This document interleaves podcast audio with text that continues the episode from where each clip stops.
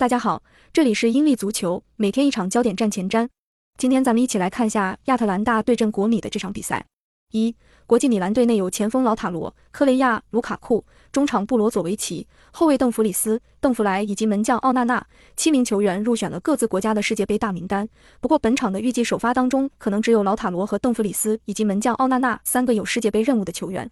二，亚特兰大队内有中场库普梅纳斯、德容恩。帕萨利奇、后卫梅勒四人入选世界杯大名单，相比国米而言要少一些。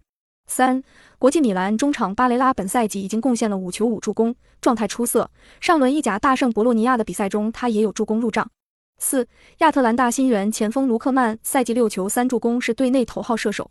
上轮意甲虽然没进球，但他是替补出场，得到轮休的，本场体能不错。